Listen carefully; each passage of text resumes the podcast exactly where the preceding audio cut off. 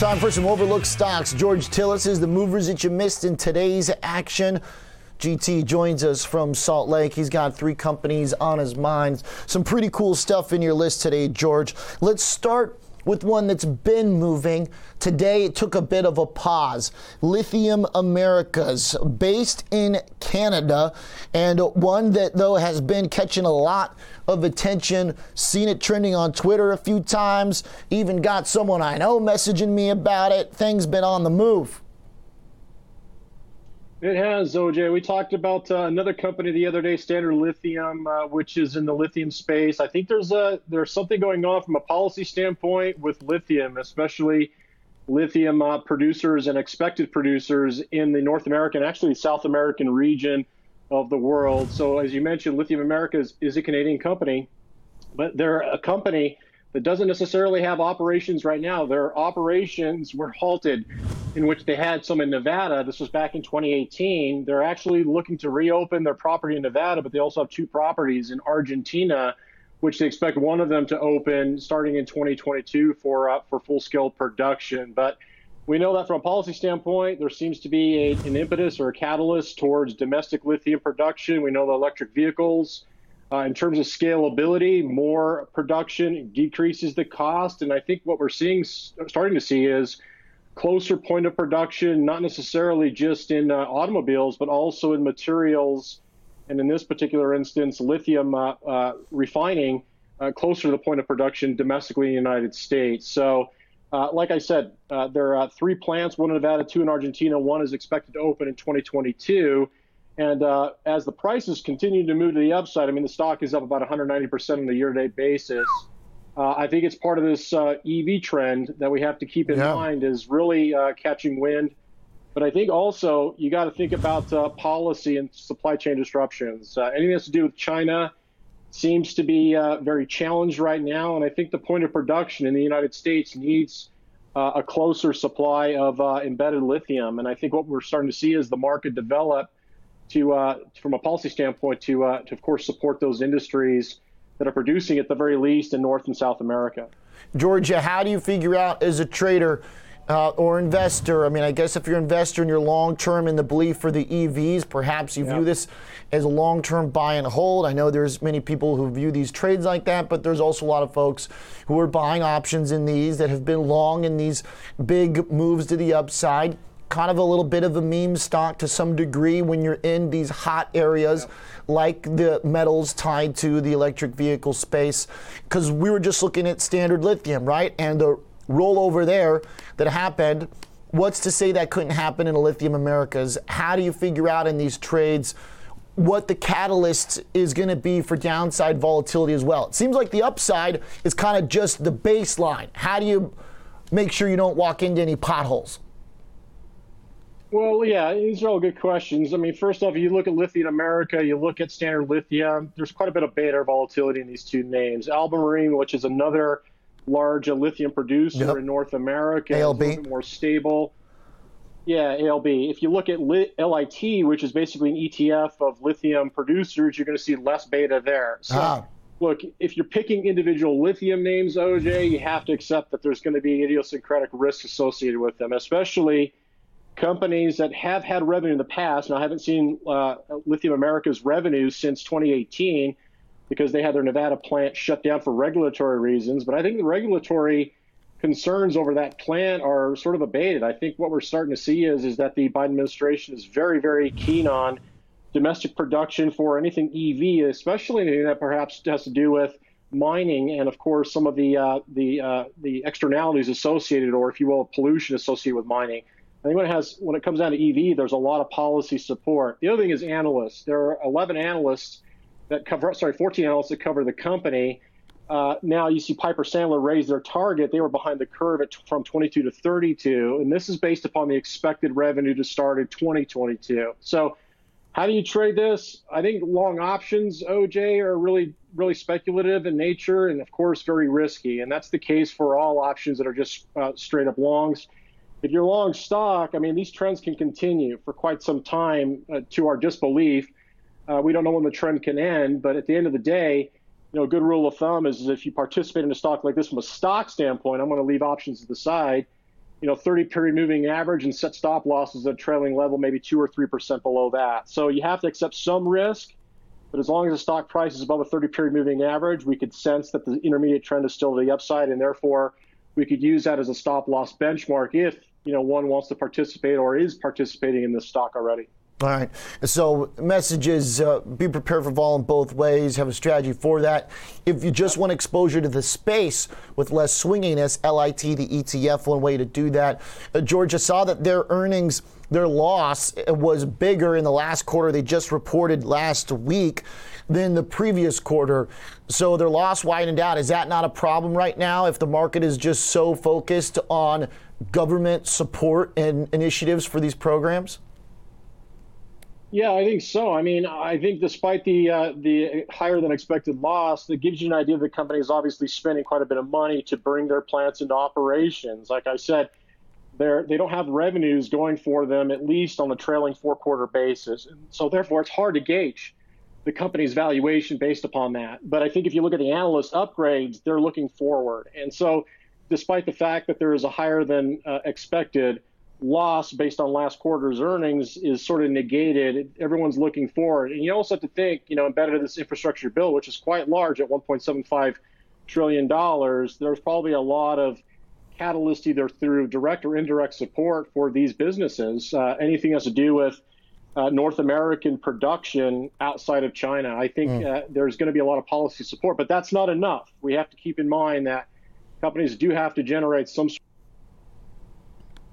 subsidies alone uh, forever. And, but we do see certainly a positive okay. catalyst associated with the EV trends, the supply chain concerns, especially from Asia, uh, as well as again uh, the uh, the policy support associated with anything infrastructure yeah. related or EV related. All right. So right now they are riding the expectations of more uh, expenditures from the government, and also that they get that Nevada plant uh, uh, running as uh, a big you know hurdle right now, as some of that opposition is mounted against the Nevada plant. Okay, George, let's keep it going here. A few others that you got on your radar. Astra Space. Improving life, life on Earth from space is what they uh, claim to do. George, all right, what are we looking at here? Oh, well, so OJ, we talked about the space industry. It's not necessarily about space tourism. That does right. It's about spreading SPACs that then blow up. Yeah, that's right. Well, here's this is Astra uh, Space is basically a space company. It was a reverse merger via SPAC. Uh, Holicity was the company that they uh, they merged into. This is certainly a high risk name. You got to keep in mind, but space is really not about space tourism. It's all about communications, mm-hmm. especially uh, deployment of low orbit satellites for for telecom for communications. Uh, we're eventually going to be moving away from the ground towers for 5G to satellite. Now, satellite communications do exist currently. Unfortunately, it's very slow. Pretty spotty. Uh, but eventually, we will see a, complete overlap or overlay, if you will, uh, a mesh that gives us complete coverage from a cellular standpoint. There's no more dropping calls. But mm. that's a that's a technology that's developing, and that's what space is all about. So I thought we were just getting 5G. I thought we were just getting 5G, George. No wonder the stock stinks. Isn't this like way, way, way out in the future? Yeah, that's exactly. That's my that's my point too, OJ. You got to think about 5G is just recently deployed but just think about 5G with unlimited coverage. That's really what this whole space low orbit satellite business is about, including companies like Virgin Galactic, Blue yeah. Origin from Amazon Space. Hey, it seems cool. Uh, I'm not dogging the tech. I'm just saying it traded at 22 bucks and then went down to seven. Yeah. So you got to keep in mind. I mean, the news today was its first successful launch, uh, which actually occurred on the November on November 19th. They actually launched a, a first successful launch. They had one unsuccessful one a couple months ago uh, on behalf of the uh, U.S. Air Force. So we do have commercial as well as military applications here for Astra. Now, the other thing is is uh, the elements of space tourism. That's not Astra's business. They actually they, they actually are very pronounced about saying that. They're not focused at all on uh, on consumer tourism. It's really about commercial and military deployment.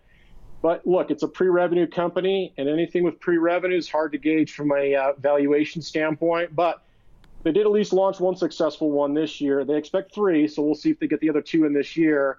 They do expect uh, about uh, 300 launches now by 2025.